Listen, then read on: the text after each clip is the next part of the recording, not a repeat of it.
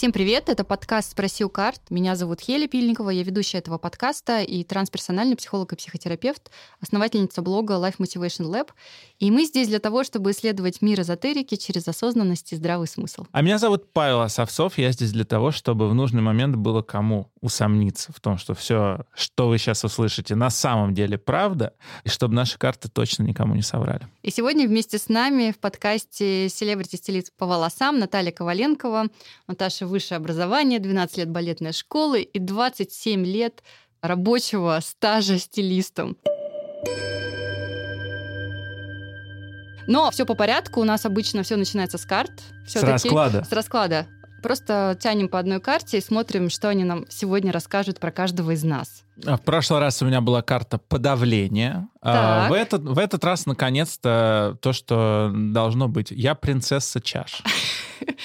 Так, у Натальи. У меня счастье. А Что, что ты там видишь? Ну, что для тебя в этой карте? Полный бокал счастья или чаша. Наполненность. Наполненность. Наполненность внутренняя и внешняя, и гармония. Это карта о том, что в данный момент конкретно ты очень наполнена и гармонична, и ты точно знаешь, чего ты хочешь. Еще девяточка. Это мое число. Классно. Слушай, ну я вижу, во-первых, очень красивую картину, где изображена девушка в платье фиолетового оттенка, и она держит в руках такую ракушку, в которой я вижу какого-то как будто бы варана или черепаху, и рыба такая классная с прям плавниками мощными, и еще и лебедь. Слушай, ну это просто полная шиза. Ну, у тебя ощущение какое от нее? У меня ощущение, что она принесла что-то в мир, и это что-то очень странное, неожиданное. Это про начало, у которого хороший путь. То есть начало, которое должно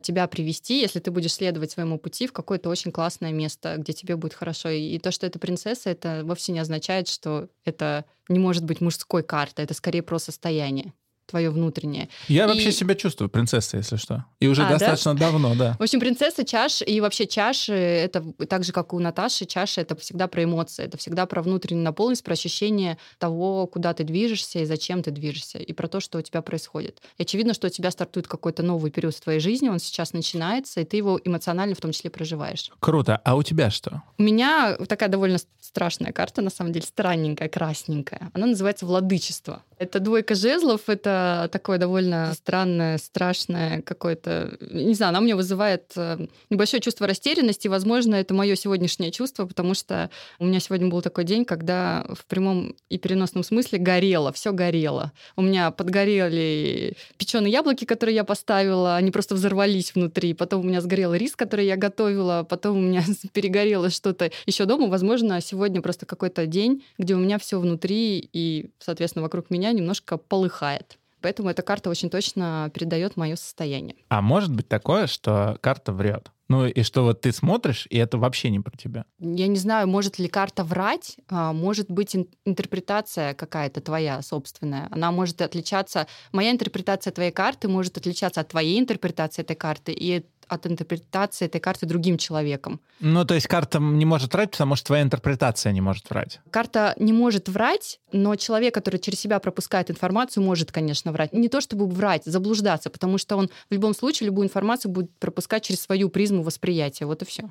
Окей, у карт мы спросили. Давайте к одной из тем выпуска перейдем к волосам и энергии. Я, наверное, о волосах сказала бы больше как об эмоции, да, потому что в аюрведе даже считается, что волосы — это выход эмоциональной материи. И именно поэтому а, все наши эмоции отражаются сразу же на волосах. То есть э, я думаю, что каждая девочка точно может сказать, что если настроение плохое, то и волосы могут не лежать. Иногда ты делаешь все то же самое, да, у тебя стоит один и тот же шампунь и одна и та же маска, а лежат они по-разному, да, и есть даже одно такое выражение, да, от счастья кудри вьются, а от несчастья они секутся. И это именно так и работает. Поэтому у нас волосы, если мы стрессуем, они выпадают и, соответственно, секутся тоже. И, конечно же, если девушка или женщина в гармонии, наполнена, то и волосы у нее красивые. А если она в постоянном стрессе и разбалансирована как-то, то, конечно же, и волосы выглядят соответственно. Мне кажется, сейчас женщин, которые не разбалансированы и не в стрессе, их гораздо меньше, чем тех, кто наполнены и сбалансированы. Нет? Мне сложно сказать вообще про всех. Я могу сказать, допустим, про своих там клиенток, да, гостей, да, да. да там да. каких-то своих подруг и знакомых. Так сложилось, есть опять же такое выражение подобное к подобному, да, то есть у меня как-то вот э, в основном в окружении и в числе моих клиенток в основном это все таки наполненные и счастливые женщины, правда. Поэтому сказать про число несбалансированных я не могу. Конечно же, наверняка они есть. Как ты называешь э, своих клиентов? Гостями или клиентами? Ну, вообще, это мои друзья. Вот, это правильно. Друзья. Вот бывает такое, что к тебе приходит человек, ну, он приходит к тебе с запросом по поводу волос, по поводу прически, ты смотришь, понимаешь, что там проблема вообще не в этом. Ну, бывает, конечно. Не раз уже был такой случай, когда, допустим, вот приходит девушка и говорит, вот ничего не лежит, вот стрижка вообще мне не нравится, давай стриги. Но я понимаю, во-первых, я не волшебник. То есть я могу сделать что-то хорошо из того, что, в общем-то, уже хорошо, да, потому что когда, допустим, человек находится там в стрессе, мы живем в мегаполисе, и мы все сталкиваемся со стрессами, и, допустим, волосы истощены, то, конечно же, никакая стрижка здесь не поможет. То есть нужно заниматься укреплением и питанием волос, чтобы они были плотные, наполненные, и потом, конечно же, стрижка будет лежать хорошо. То есть все-таки все начинается внутри. Все начинается внутри однозначно. Слушай, а что такое волосы вообще? Ногти это кожа, которая превратилась э, в жесткую ткань. А волосы что это? Мне кажется, это тоже кожа. Я не сильна в биологии с анатомией, но мне кажется, что я где-то читала про то, что волосы это такая же мертвая ткань на самом деле, как и ногти. И что когда волос пробился сквозь волосяную луковицу, он как бы уже немножко умер потому что у него срок жизни, да, волос э, сколько-то лет, да, три, шесть? Восемь. Восемь? Да. И что вот восемь лет он может отрасти до какой-то максимальной длины, а дальше он все равно выпадет. Ну нет, почему? Он может расти и расти. Он же отрастает, да, просто что конец уже становится совсем, не, не конечно, годным. поэтому, конечно, они и обламываются, поэтому мы их стрижем. Я была у тебя много раз в твоем пространстве прекрасном, в котором ты работаешь. Такое ощущение, что ты приходишь в спа-салон. Я не знаю, почему оно у меня возникает, но вот оно каждый раз у меня возникает. Потому что ты приглушаешь свет, когда ты работаешь со своими друзьями. Что ты всегда а, очень внимательна каждому человеку, что всегда у тебя есть вода с лимоном, или есть какой-то гречишный чай, или есть еще что-то, всегда чем побаловать своих друзей. Последний раз, когда я у тебя была, ты дала мне кристалл. И сказала, вот тебе кристалл, сиди с кристаллом. Он тебя успокоит, он тебя там приведет в норму ты это зачем делаешь? Я вообще считаю, что все, что делает э, там девушка, женщина, да, с волосами, с лицом, с телом, это некие ритуалы красоты, которые как раз возвращают в ресурс. И мне очень жаль, когда девушки, женщины этого не понимают лишают себя этого, да, там кто-то красится дома или там делает это редко и так далее, да, потому что я в какой-то момент э, смотрела сериал про гаремы и так далее, да, вот там очень красиво показывается, как женщина, ну, допустим, готовится к встрече вечером со своим мужчиной. Как это все красиво происходит, в какой атмосфере и в каком состоянии она потом находится. Мне кажется, что в работе и с волосами, и с лицом, и с телом должно быть так же красиво и так же атмосферно, и ну, даже ритуально для жительниц мегаполиса Москва очень непростой город, и он отнимает очень много энергии и много стрессов. Я просто думаю о том, что, возможно, у восточных красавиц, живущих в гаремах, было чуть побольше времени готовиться к приходу своего мужчины и как-то наряжаться и ну, ухаживать ну, за собой. Да. Конечно, а, а мы конечно. сейчас это делаем. У нас есть 15 минут до сна, 15 минут с утра, когда мы пробудились. Это вопрос э, расстановки приоритетов. Да? То есть э, я знаю девушек, которые и много работают, и у них, допустим, по трое детей, и свои бизнесы, и муж, и семья, и все прочее, но они находят на это время, и, значит, они в этом видят смысл. И... Нет проблемы времени, конечно, есть проблема приоритетов. Конечно, конечно. Слушайте, а почему вот мы часто, знаете, говорим, что Москва высасывает много энергии? Это какая-то такая же расхожая фраза. Она ничего не отдает разве взамен? Потому что мне кажется, что Москва — это перенасыщенный энергией город. И это не просто забирает, это здесь все и обмениваются. Вот мы сейчас сидим втроем, мы же и обмениваемся. Где бы мы еще могли встретиться? Это в мегаполисе можно только встретить такое количество людей интересных, такое количество денег, которые есть в Москве. Ну, давайте называть вещи своими именами. Почему все говорят, что Москва высасывает энергию? Что это значит? Я думаю, что это большое количество людей на квадратный миллиметр Просто потому что, когда ты находишься в потоке людей, то тебя эта энергия людская, она тоже поглощает, ты тоже в ней растворяешься, ты тоже вынужден с ней взаимодействовать. И иногда ответ бывает хороший, а иногда ответ бывает ну, не очень хороший, в зависимости от того, что вокруг происходит.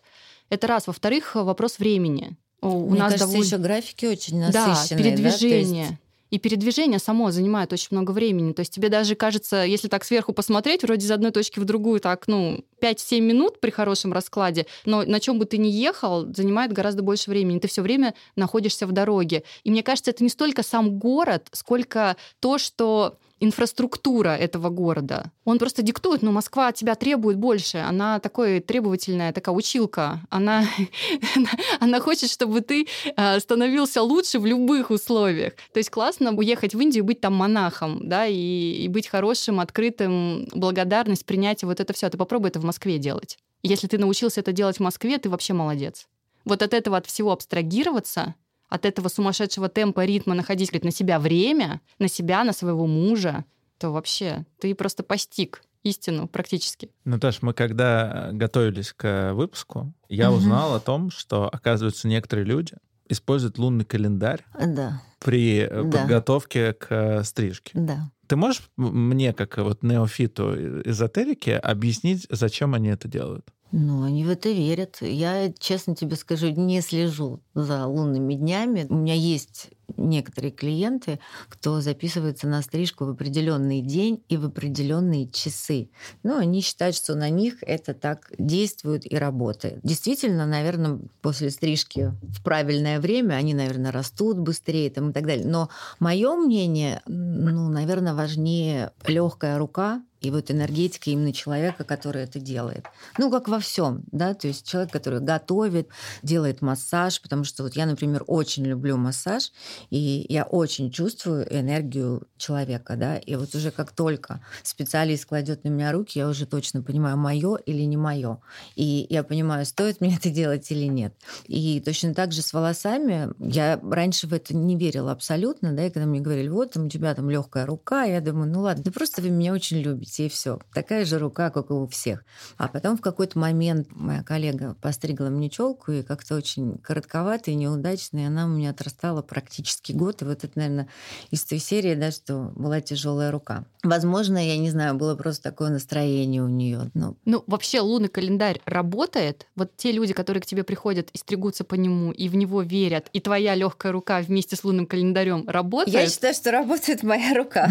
А лунный календарь, ну, если человек верит, то работает. У меня, допустим, вот был случай на одной и той же клиентке, то есть она уже знает, за сколько времени у нее отрастают корни, она записывается заранее там на окрашивание корней, и ну вот совсем недавно она пришла гораздо раньше, буквально через две недели, она сказала, я не знаю, в какой мы день покрасились, да, но у меня просто посмотри, все очень быстро отросло. Возможно, это была именно та луна, не знаю. А растения у тебя также хорошо растут? А растения у меня, да, просто иногда мои друзья говорят, да, что скоро в бетон что-нибудь где-нибудь воткнешь, и там вырастет. Вы очень много раз говорите слово «энергия». Я ее тоже чувствую. Но я не понимаю, что это. То есть вот я понимаю, что я что-то чувствую, но я не могу это определить словами. Хотя вроде я неплохо формулирую мысли. То есть я заряжаюсь от своих волос, когда их трогаю. Я чувствую, когда я прихожу в какое-то пространство, и оно чем-то наполнено. Но как это объяснить? Ты говоришь энергия, ты, Оль, говоришь тоже энергия у Наташи в пространстве. О чем это? Так мне кажется, это про ощущения, именно про них. А как все люди одновременно могут одно и то же почувствовать? Люди одновременно могут Не почувствовать могут все разное. одновременно, конечно, да. У всех разная чувствительность, у всех разная настройка, у всех работают на разной частоте. Кто-то почувствует что-то лучше, кто-то что-то хуже почувствует. А по поводу того, что это видно или не видно, ну, мы не видим электричество, ну так, мы его не можем увидеть. Мы можем его увидеть. Вот я смотрю на э, светильник, который висит на студии, нажимается кнопочка, он светит, электричество Да, есть. но если ты разберешь провода, ты их откроешь, там не будет электричества. Понимаешь, что ты, ты его не увидишь. И ты просто потом, проведя определенные эксперименты, можешь добиться какого-то эффекта. Вот энергия, она тоже про это.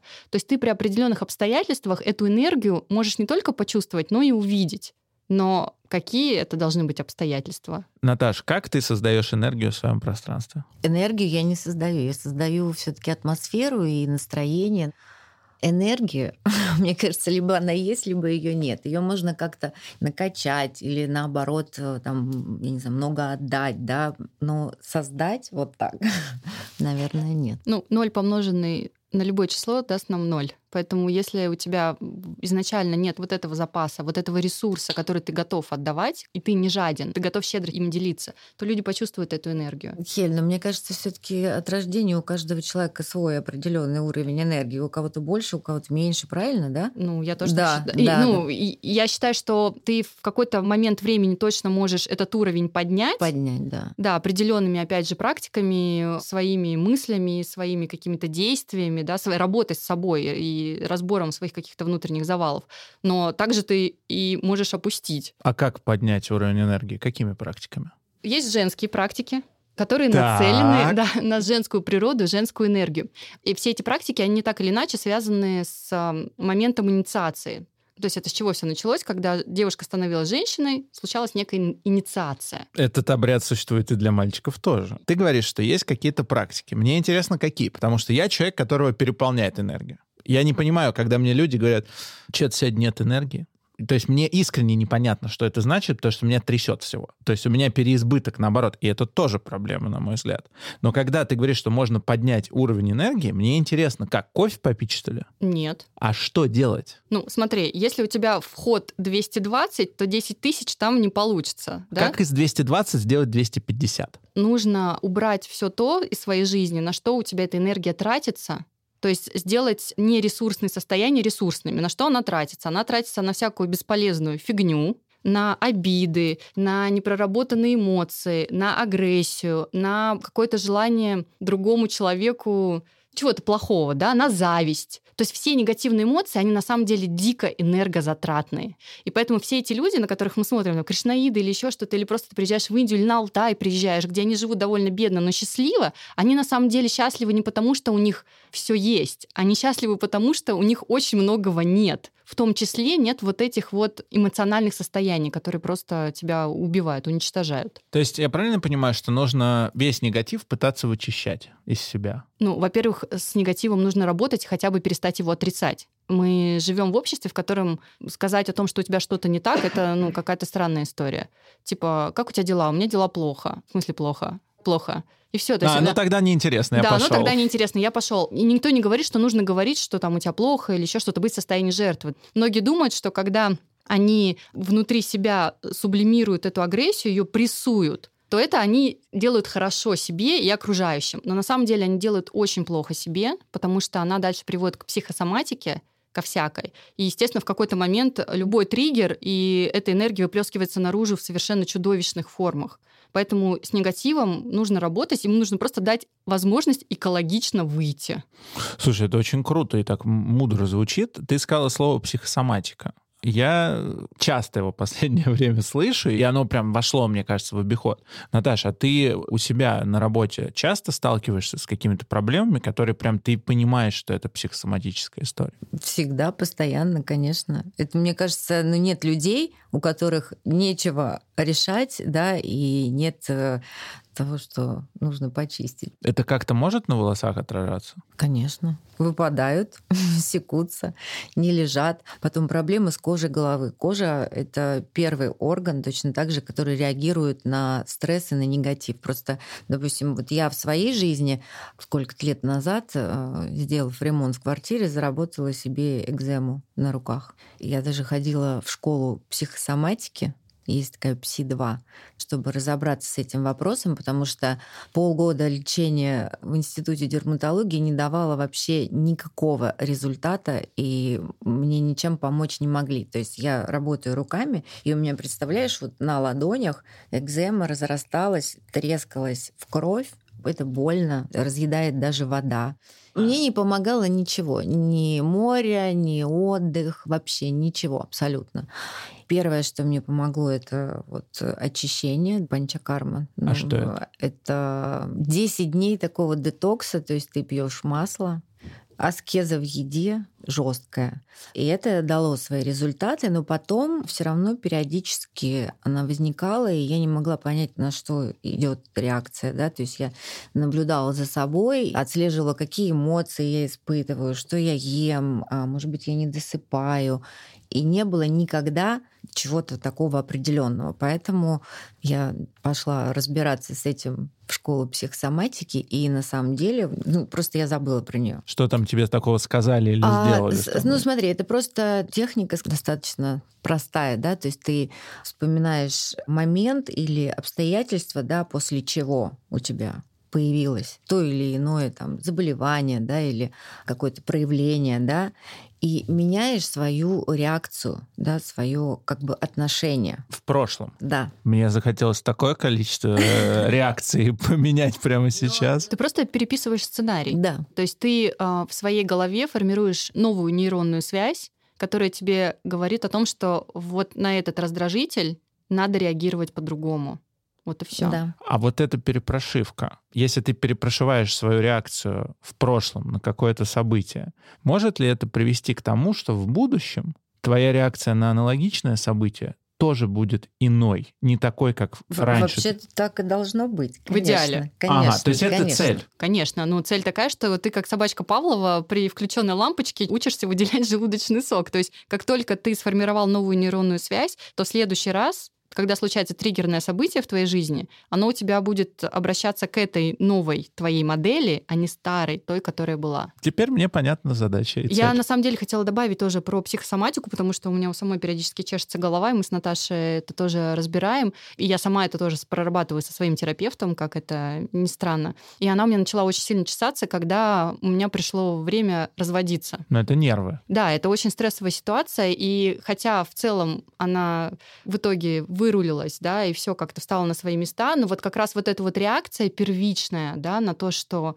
ну, тебе что-то хочется с собой сделать, да, если она вызывает какую-то агрессию внутреннюю, все равно, то есть каким бы ты не был продвинутым и высоковибрационным, все равно ты человек, и ты имеешь право тоже реагировать на какие-то вещи, которые случаются, прилетают к тебе А- извне, Абсолютно, конечно, и нельзя это отрицать, нужно эту эмоцию проживать, да, принимать, чтобы это не оставалось в теле, потому что, ну, допустим, я могу еще привести там пример вот из своей жизни, да, у меня ну, были обстоятельства жизненные, да, которые мне не нравились, да, то есть я не могла ничего поменять, но при этом ты должен в этом жить, и ты не можешь высказаться, да, как правило, невысказанные эмоции, они оседают таким как комом в горле. И я не понимала, думаю, что это такое. Я проверяла щитовидку, сдавала анализы, делала УЗИ, да, ничего не показывала. И в какой-то момент я поняла, что это такое, и сходила на дыхательную практику энергодыхание. Вот это, конечно, вообще я не забуду никогда. Это была практика именно вишудхи, горловой чакры, Я ничего не понимаю. Расскажи, пожалуйста. Вишудха — это просто название на санскрите горловой чакры. А так это, просто, чтобы ты понимала, это просто твое горло. Да. И что там надо делать? час в группе, ну, это определенное дыхание. Это, конечно, не просто. Одному это сделать невозможно, ну, либо ты должен быть уже таким опытным.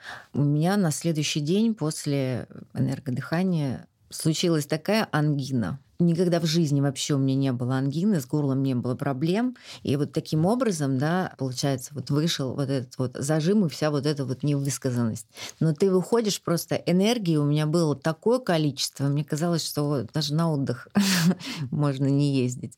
Это кайф большой, огромный. Вообще энергодыхание и дыхание сейчас, мне кажется, ну, это уже многие этим занимаются. Я просто хотела сказать, что это как раз подтверждает то, о чем мы говорили раньше, да, практики. Какие практики можно делать? На самом деле практики можно делать любые, если они тебе позволяют избавиться от каких-то невысказанных негативных аспектов в своей жизни. И они точно будут ресурсными, ты точно повысишь свою энергию. Ну вот я не понимаю. Вот ты говоришь, Наташ, у меня была проблема с невысказанностью, и я поняла, что это связано с горлом, и пошла на практику, ну вот, горлового дыхания. Как ты это э, осознаешь так круто? Потому что, например, у меня тоже есть проблема. Я недоволен, например, тем, что меня не слушают в семье так бы, как мне хотелось. Но я совершенно не думаю, что мне нужно пойти на практику горлового дыхания. Ну, смотри, просто поскольку я работаю руками, да, и то есть я очень тактильный, получается, человек. Моя чувствительность, да, и мои ощущения, и интуиция в том числе, наверное, чуть выше, чем у всех остальных. Э, ты настолько деликатный человек, что я тебя аплодирую. На самом деле, если что-то мне не нравится, что-то мне не устраивает, ты говоришь, да, там что-то в семье, ну, реакция основной массы людей это такая, да, там он не прав, или там муж козел, или там еще кто-то, да. У меня больше вопросов к себе, да, потому что когда говорят муж козел, я говорю, ну а ты же козлиха. Ну, а ты жена козла. Да, ты жена козла, да, потому что ты его выбрала, соответственно, ты его достойна.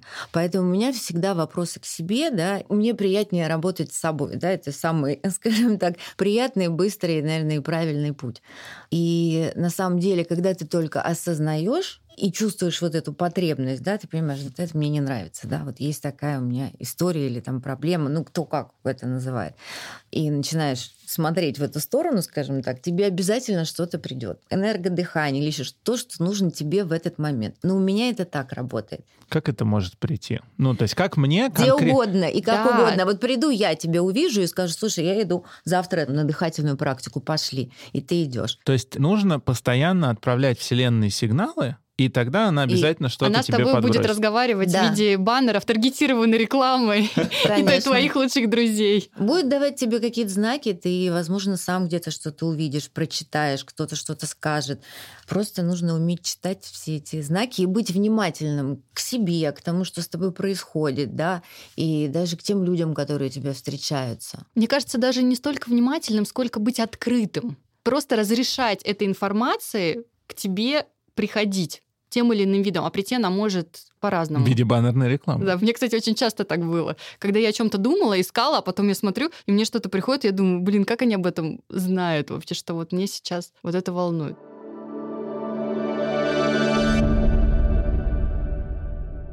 Оль, ты в какой-то момент сказала словосочетание «женские круги». Да. Объясни, пожалуйста, мне и нашим слушателям, что это такое. Э, слушай, женские круги — это когда какое-то количество женщин собирается вместе и начинает что-то делать вместе.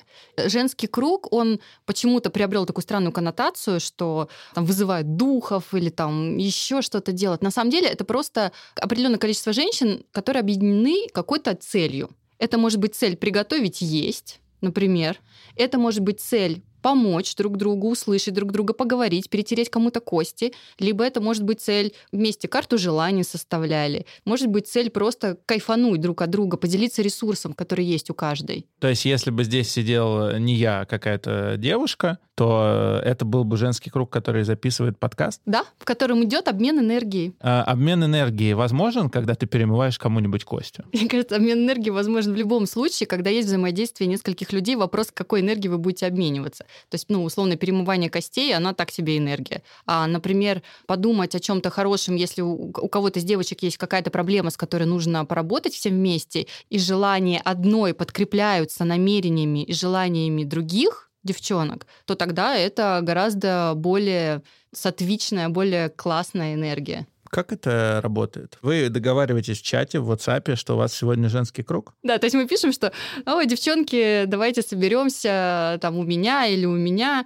Дальше все определяют какую-то дату, мы собираемся. Ну, и последний раз мы как раз собирались у Наташи, и мы там помедитировали, постучали по чашам, потрогали всякие кристаллы и камни. У каждой из нас был какой-то вопрос, и мы просто друг друга поддерживали вербально. То есть мы говорим, у тебя все получится, ты молодец, ну, условно. А какие практические моменты вам помог в какой-то момент решить э, женский круг? Ну, ты знаешь, для меня, наверное, там первый женский круг, который у меня был очень много лет назад, никаких практических вопросов для меня не решил, но дал мне очень важное осознание, что несмотря на то, что мы разные, мы одинаковые и что мы друг для друга можем быть большим бесконечным ресурсом, если мы это делаем искренне. И вот это вот ощущение единства, это как пение в хоре. Я очень много лет пела в хоре. И вот это вот ощущение, знаешь, когда ты поешь свою партию, здесь кто-то поет свою партию, кто-то поет свою партию, и тебе кажется, когда ты внутри этого хора, что это какофония. Ну, потому что все поют разное. И ты, находясь внутри, думаешь, блин, что такое? А потом ты слышишь этот звук в записи или как-то кто-то снимает, и думаешь, блин, обалдеть. Оказывается, из разного этого разноголосия получается такой классный звук. И вот это пение в хоре, и женский круг, они чем-то похожи. Все разные, но каждая другой девочке помогает вот этим вот своим маленьким намерением, своим голосом, своей энергией. И у вас рождается некое большое классное пространство, в котором можно чуть-чуть заниматься магией, чуть-чуть волшебства. Это вопросы, которые вы задаете друг другу, это какие-то интимные вопросы, такие очень личные? Слушай, я, например, на тот момент переживала там довольно серьезную историю по здоровью, из которой мне очень быстро хотелось выправиться, и проработав уже всю психосоматику, там нужно было по физике порешать. И на самом деле я девочкам об этом рассказала, и мне кажется, это даже был один из моих запросов. И ты знаешь, прошло какое-то время, и мне стало резко легче. То есть у меня была потом определенная манипуляция, которая прошла успешно и так далее. Я не знаю, взаимосвязаны ли эти вещи или нет, но я верю, что да. Хели очень много, мне очень интересно узнать про твой опыт. Какой у тебя был первый женский круг? Сейчас я все-таки больше люблю, наверное, такие индивидуальные да, практики. Меня очень восстанавливает и наполняет поездки в какие-то такие вот места. Мне очень не хватает э, природы красивой. Вот мы вместе из Хелии познакомились там на Валдае. Это просто совершенно какое-то фантастическое место. Для меня очень важно в таких бывать, потому что последние два года я работаю на минус первом этаже, у меня даже нет окошка. И когда ты работаешь с утра и до вечера, конечно же, не хватает света, солнца и природы. Поэтому для меня очень важно уезжать в такие места. И сейчас вот я планирую поездку в Карелию. Как раз когда мы были на Валдае, у нас там и были женские круги, и у нас там был, мне кажется, первый наш совместный опыт, а, который назывался как раз «Поющие звуковые чаши», да. звукотерапия. Да. И мне кажется, что вот там-то мы все исплатились. Да, да, да. А да, как да. это выглядит? Расскажите. Ну, у тебя в центре есть проводник, который ведет сеанс терапии звуковой. А у него обычно бывают какие-то музыкальные инструменты. Это может быть арфа, это может быть ханг, это могут быть э, поющие чаши, это могут быть тоже какие-то всякие побрякушки, колокольчики. Гонг. И бубен. И есть некий круг, в середине у тебя будет вот этот музыкальный алтарь, где стоят вот эти все инструменты, а дальше вокруг просто ложатся люди головой к инструментам. Закрывают глаза, и дальше этот человек, который проводит эту музыкальную звуковую терапию, он начинает играть в эти инструменты. Иногда это один человек, иногда это два человека. И смысл в том, что вы опять же входите в это пространство с неким намерением, с неким запросом, и дальше ваш вот этот весь звук, который происходит, он всех объединяет. И вы как бы оказываетесь как будто бы в неком едином пространстве, в котором все ваши желания и намерения, они точно сбудутся. А ты что чувствовала? В этот момент. Но для меня вообще звуковая медитация очень ресурсное состояние, да, то есть я сейчас э, регулярно хожу на медитацию с гонгом, меня это восстанавливает, э, дает мне силы, дает мне именно то состояние, в котором я могу комфортно работать, да, и жить, и чувствовать себя счастливой в соответствии своей карте сегодняшней. Я в какой-то момент почувствовал, что у меня есть внутри негативная энергия, что я хочу сделать что-то, чтобы кому-то доказать, ну, окей, кому-то. Этот человек меня обидел. Я хочу сделать что-то, чтобы доказать ему, что я могу. Я поговорил с одной своей и нашей общей знакомой, которая мне сказала, слушай, ну ты на негативе далеко не уедешь, он тебя будет тормозить. Конечно, съедать. Да. А потом я поговорил со своим психотерапевтом, который сказал, слушай, ну а в чем проблема? На негативе тоже можно делать. Ну, типа, многих людей он двигает вперед. И я интуитивно чувствую, что на самом деле нельзя. Но как вы считаете, есть ли вообще какие-то плюсы у этого негатива или нет? Просто вычищать и не думать. У негатива есть сила. И когда ты несешься на огненной колеснице, ты, конечно же, силен, чем когда ты плывешь по течению. Но в этой силе есть разрушение, в этой силе есть агрессия. Эта сила может тебя очень быстро доставить из точки А в точку Б, но дальше будет цена за вот эту быструю пробежку на этой колеснице. Она все равно будет. И тут тебе нужно понять, ты готов эту цену заплатить или нет. Что это за цена? Чем я могу поплатиться? Ну, слушай, все, когда идет из состояния аффекта, вот на этой высокой амплитуде, да, с несущимися вперед э, конями, после этого наступает всегда откат. То есть у тебя вот это э, состояние, как тебе кажется, ресурсное, оно очень быстро у тебя образуется. Дальше ты быстро на нем пролетаешь, но после этого у тебя будет железобетонный откат. И ты улетишь в состояние еще худшее, чем то состояние, в котором ты был, когда ты захотел вот так вот поступить. Все, это неизбежно. Это будет твоя цена. Кто-то готов ее платить, кто-то нет. Я, наверное, уже на том уровне осознанности, что все-таки нет.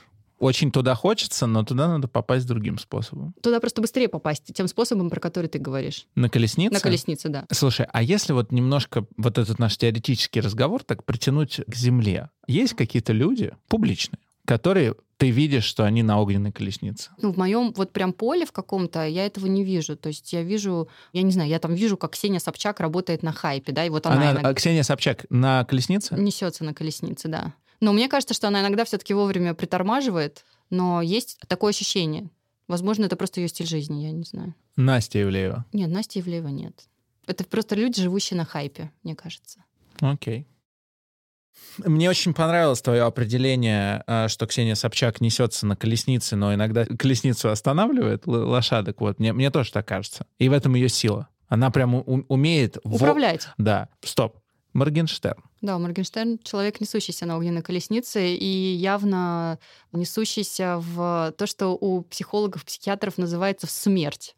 Есть такое понятие, когда человек несется в смерть. Что это значит? Это означает, что он в своей жизни совершает какие-то поступки, ну, живет на грани. Обычно это свойственно людям, которые злоупотребляют всякими веществами, алкоголем, а, люди, которые очень любят всякие экстремальные виды спорта, люди, которые полностью обкалывают свое тело татуировками, да, потому что это все про, на самом деле, про неприятие себя глобальное.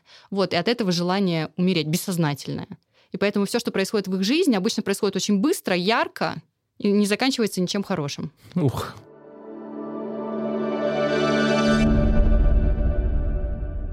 Слушайте, давайте поговорим немножко про Байкал, про Карелию.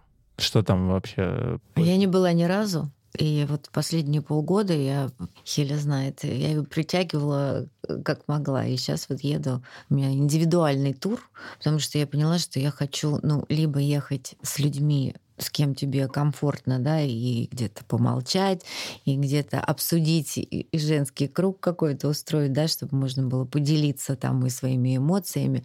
Я уезжаю на день рождения, вообще люблю на день рождения ездить, э, ну, чтобы это что-то было такое запоминающееся. В этом году случится Карелия. Почему ты хочешь туда поехать? Во-первых, это просто совершенно какая-то потрясающая красота, это звездное небо. Но в день рождения у меня восхождение на гору. И мне очень интересно увидеть... Э, ты слышал про гору Ваттавара? Нет. Это магическая гора, да, то есть где совершенно просто какие-то космические пейзажи, да, деревья, которые выросли непонятной формы по непонятным причинам. То есть это место, ну, из серии там Байкала, да, то есть Байкал же считается до сих пор неизученным, да, и даже и в Кустом до конца не смог его познать. Вот, точно так же и эта гора, да, то есть существует много там разных легенд, но никто не может сказать, почему она такая, да, почему там такие деревья, почему там камни, валуны огромных размеров стоят на каких-то маленьких подставочках. И я прям чувствую сердечком, что я хочу увидеть это место и зарядиться. Карелия вообще какое-то такое для меня всегда немножко место, знаешь, у меня оно совершенно не ассоциируется с Россией. Когда-то Карелия и не была в составе России, а там что-то энергетически вот другое. Вот, вот, вот, видишь, то есть все-таки чувствуешь, да, ты? Слушайте, я вообще энергия. считаю, что жизнь могла произойти только на севере. То есть я, конечно, читала всех этих э, людей про то, как там обезьяна взяла палку-копалку, превратилась в человека, и все это произошло с юга на север. А мне кажется, мое внутреннее ощущение, мне кажется, что все было ровно наоборот, что все от севера пришло к югу, потому что когда тебе холодно, ты должен думать о том, как тебе сделать так, чтобы тебе стало тепло, хотя бы для этого. Вот мне тоже так кажется, что, может быть, жизнь физически, она и могла появиться на юге, но жизнь в смысле процесс обустройства жизни человеком — это сто процентов север. И мне кажется, нас туда все время тянет в этот север как, как какую-то колыбель цивилизации, реально. То есть я знаю очень многих людей, включая себя саму, которые еще не доехали до северного сияния, но я очень э, хочу на него посмотреть. И я помню, когда очень много лет назад я читала Пулмана,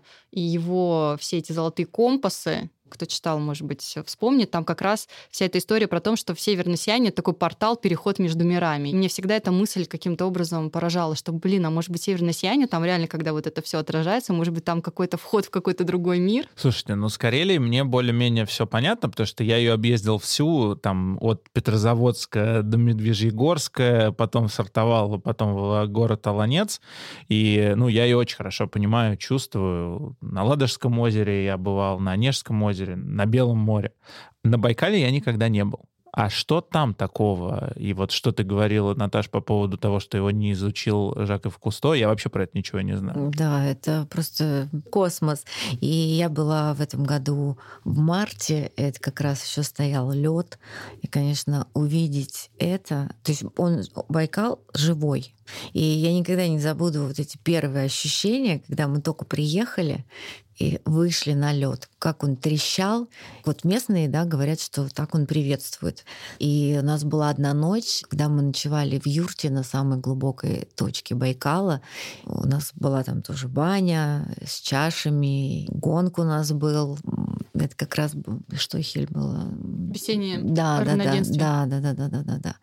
Байкал, конечно, это место силы однозначно. Что там, чем ты рекомендуешь заняться там в смысле практик? как это все организовывается. То есть... Ну, вообще лучше ехать, конечно же, с людьми, которые знают уже, куда ехать. Не просто туризм, да, точно так же, как я сейчас в Карелию еду, я не еду в обычную поездку, которую предлагают там, не знаю, кучу там в Инстаграме или можно найти в интернете, да.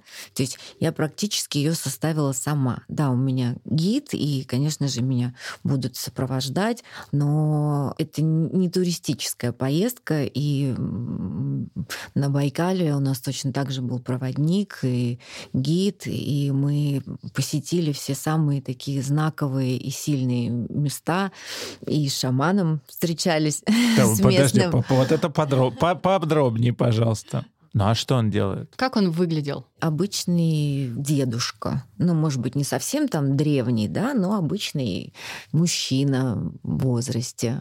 Светлый, добрый, открытый мы не знали вообще, как пройдет эта встреча, да, у нас это, это было организовано, то есть он, это не туристический, опять же, да, там человек, который вот сидит и принимает, да, то есть он не берет за это никаких денег, просто согласился встретиться с нами, да, то есть потому что наш а, проводник, наш гид, он местный, и вот он его знает.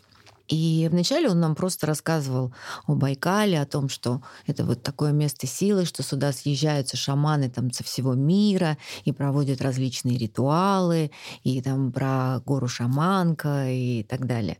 А потом просто вот он смотрел на каждого из нас и просто говорил какие-то вещи, которые, ну вот он считает нужным каждому из нас сказать. И мы все, конечно, были очень удивлены, потому что это именно было в точку каждому, именно в моменте, да, в котором каждый из нас находился, потому что все равно э, всегда у нас есть у каждого какой-то запрос. Вот ты говоришь сейчас тебе там, допустим, хочется кому-то, да, не знаю, что-то сказать или да, доказать, да, или доказать, да.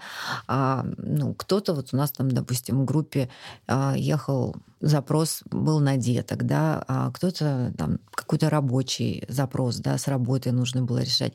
Вот этот человек, откуда он берет эту информацию, как он мог сказать каждому из нас именно то, да, что у нас, у каждого там, не знаю, в голове, на сердце, да, там, в душе. Вот, это было интересно. Мы, посещая, да, там, каждое место э, знаковое, там везде есть э, какие-то, где-то дерево, где-то какой-то стол, где каждый из нас завязывал там цветные ленточки со своими желаниями.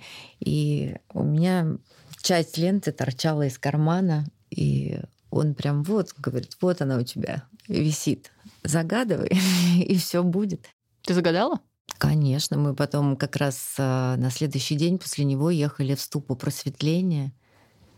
И это же, конечно, такое... Во-первых, это все очень красиво. Это первое, что вообще Байкал просто невероятно красивый. Лед, который ну, это невозможно. Я даже фотографии, которые выкладывала в Инстаграме, да, они очень красивые. А то, что ты видишь, это вот так лично сам это, конечно, непередаваемо. Я, вот честно, я бы поехала бы и, возможно, поеду второй раз именно, чтобы увидеть вот эту всю красоту именно зимой. Летом, я думаю, что там свои есть плюсы и прелести. Но зимний Байкал нужно... Каждому раз в жизни Обез... увидеть. Обязательно. Слушайте, ну а объясните, как мне попасть к шаману? Потому что вот, э, вот это все такое между строк, что надо кого-то знать, и этот кто-то тебя приведет, а я вот никого не знаю. Как мне попасть к шаману? Я думаю, что к шаману можно попасть только через людей, которые у этого шамана уже были.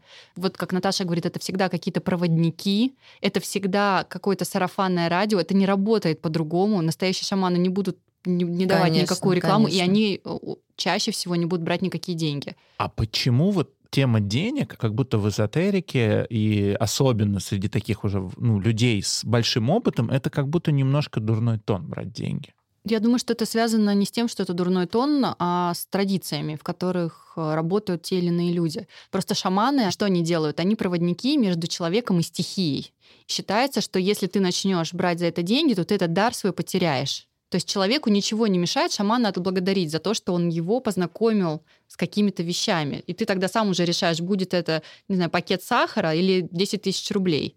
Это уже будет на твоей совести, на твое усмотрение, по твоим возможностям. Но в целом проводники теряют вот эту вот возможность коммуницировать между мирами, скажем так, если они начинают брать за это деньги. Но энергообмен должен быть в любом случае. Если ты что-то взял, как информацию, как наставничество какое-то, как вектор развития, ты должен что-то отдать. Иначе у тебя это что-то заберут ну, каким-то другим способом. То есть я правильно понимаю, что вопрос не в том, что нельзя брать деньги, а в том, что нельзя их просить? Да, Наверное, а, так, да. Да, вопрос в том, что их да. нельзя просить, и второй вопрос, что всегда должен быть энергообмен. Но благодарить нужно, да. вот, наверное, так. Да. И мы, естественно, тоже благодарили нашего шамана, и он не отказался. Но не была названа никакая сумма, то есть да, мы то просто сами, по... как мы решили. Мне кажется, что вообще шаманы — это одно из самых таких интересных зон вот для исследования, по крайней мере. Ну, мне кажется, что это какая-то супер непонятная, закрытая тема. Никто не понимает, где их брать. Они какие-то... Ну, то есть их боятся, кстати. Вот вы не боялись этого шамана? Нет. А как он выглядел? Обычный мужчина в возрасте, обычно одет как Ну, в всех. джинсах он был? Ну, брюки какие-то. Брюки, теплая куртка, шапка, ну, абсолютно нормальный, ничем не отличающийся от всех остальных. Приехал сам за рулем на машине.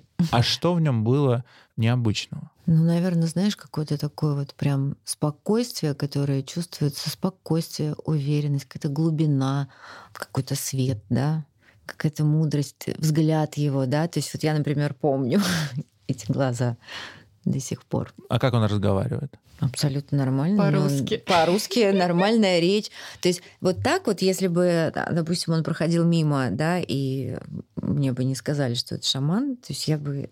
Нет никаких там этих Атрибутов. хвостов, да, или там чего-то еще нет. Ну, я думаю, что они точно есть в ритуальной части, потому что я шаманы, думаю, да, да, да, шаманы не могут ни этого не делать, если они, ну, правильные какие-то годные шаманы, то они точно соблюдают ритуальную часть и у них это обязательная часть программы шаманской. Что это такое ритуальная часть? Ну, самое простое, что делают шаманы из того, что можно объяснить на пальцах, это, например, кормление огня. Отлично объяснила, Хель, спасибо.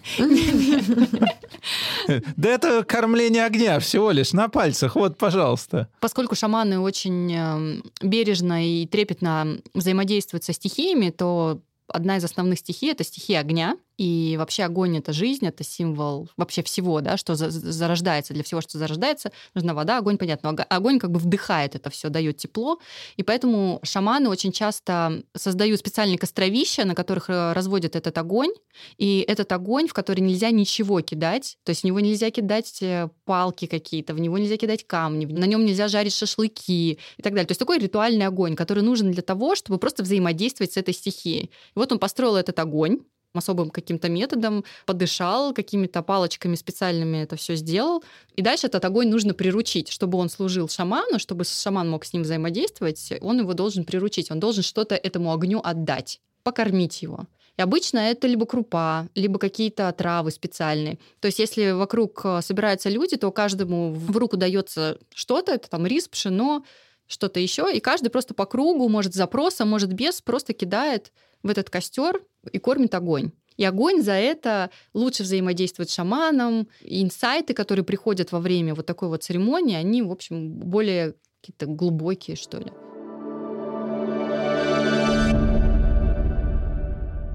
В конце традиционная наша рубрика «Лайфхаки от гостя». И сегодня Наталья нам расскажет, что же все таки нам всем коллективно можно делать для того, чтобы иметь копну волос. Первое — это делать потому что очень многие покупают кучу средств, да, потом это все стоит и говорит, нам лень, еще что-то, да.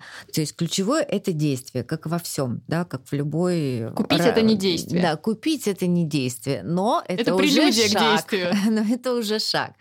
Вот. И, эм, конечно же, ну, наверное, правильный нужен проводник, да, то есть человек, который оценит то, что у тебя есть, и даст тебе правильные рекомендации, да, посоветует, порекомендует тебе именно твои средства, потому что то, что мы читаем в Инстаграме, да, вот я там люблю вот этот шампунь и вот этот крем, но это конкретно эта девушка, да, и нет идеальных средств. Есть, э, наверное, правильно подобранное для тебя конкретно или там для меня, да.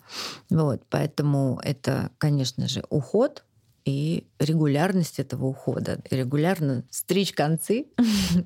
ну и то, о чем мы сегодня говорили, да, что не доводить себя до такого состояния, чтобы волосы показывали вам, как все плохо, Потому что красивые, здоровые, живые волосы — это показатель молодости, здоровья, и не только внешнего, но и внутреннего в том числе. И иногда, конечно, можно много на себя мазать, но если изнутри ты напитан и наполнен совсем другим, то сверху ничего не вырастет. Ничего не вырастет, да. Хелен написала такую вещь, что если у тебя хорошая генетика, то тогда у тебя с волосами будет все нормально. А если плохая, то нет. Нет, подожди, я не это имела в виду. Я имела в виду, что, что генетику не надо просто отметать. Не надо отметать, да, но я хочу сказать, даже при условии, что, допустим, от природы многое дано, если ты это не ценишь и не бережешь, то можно потерять все. Ну и вообще я считаю, что, конечно, это мое уже а, такое личное наблюдение, да, не стоит спорить с природой. Очень важно знать свою природу, да, поддерживать то, что нужно, да, правильными средствами. И я еще раз повторюсь, именно делать да, именно действие должно быть регулярное. Наташа, скажи, пожалуйста, а мальчикам к тебе можно? Да, у меня есть мальчики, конечно, гораздо меньше, чем девочек. Как правило, это мужья уже моих. Ну и, конечно же, дети, да, то есть у меня в основном семейный круг. Мне кажется, что даже есть одно да, такое выражение, там, причесать причесать настроение, да, и люди, приходя в салон за уходами, за стрижками, за укладками, именно и настроение свое улучшает тоже, да, потому что, ну, вот у меня совсем недавно был мужчина, клиент пришел, говорит, слушай, мне еще, конечно, рановато, но уже так хотелось, да, потому что вообще, на самом деле, это, ну, даже избавление от стресса в том числе, да, мы срезаем какие-то эмоции, которые мы пережили и от которых мы хотим избавиться. И очень часто стрижка какая-то кардинальная, да, ну, по крайней мере, в моей жизни такое было. И я часто от своих клиентов такое слышу, да, что резкая смена а, в имидже и в жизни дает очень какие-то такие кардинальные перемены. Вот у меня, например, пришла девушка года четыре назад, мы с ней поменяли стрижку, она встретила молодого человека, она вышла замуж, она родила ребенка. Сейчас уже этот мальчик сидит в моем кресле, и вот за последний месяц пришли ее три подружки, и сказали, что мы тоже хотим стричься, потому что у Ани так изменилась жизнь просто. И действительно так, я когда потом немножечко, да, так вот э, проанализировала, это действительно так. И в основном у меня все клиенты, там, друзья ходят подолгу, кто-то 10, кто-то 15 лет. И за это время, конечно, уже у кого-то дети и двое, и трое у кого-то внуки. Ты шаманка, Наташ. на самом-то деле. Ты сама ездишь к шаманам на Байкал, а к тебе люди на самом деле приходят как тоже к некому такому шаману, Но который работает меня, по волосам. Для меня очень важно, да, быть всегда вот в, в таком ресурсе и в спокойствии, потому что естественно, тактильный контакт, да, то есть это всегда обмен. И я, работая руками, то есть получается же, что я трогаю да, голову, это же куча э, нервных окончаний, да, и волосы в том числе. И, конечно же, это воздействие на человека. И здесь очень важно, в каком состоянии и настроении это делаю я. Поэтому для меня очень важно быть в такой прям вот гармонии. Поэтому я периодически уезжаю, чувствуя, что, допустим, мне не хватает ресурса, и я понимаю, что мне нечего дать. Да, вот. Потому что в моей Ты чувствуешь работе... тогда, что ты можешь навредить? Ну, я чувствую просто, что мне нечего дать, и моя работа будет в этом случае абсолютно неэффективна. Да? То есть это не то, зачем приходит э, человек. Потому что постричься можно сейчас в каждом практически дворе. И у себя дома в том числе. Да? Но, допустим, у меня есть клиенты, которые прилетают там из Мурманска, из Лондона. Ну, наверное, что-то получается в моей работе чуть больше, чем просто постричь кончики. И одно ну, преимуществ или, не знаю, плюсов, да, это, конечно же, то, что у людей улучшается настроение, да, и за счет чего это происходит? За счет обмена как раз вот энергии. Качество энергии, которую я отдаю, да, а, естественно, делает мою работу, наверное, отличной от других.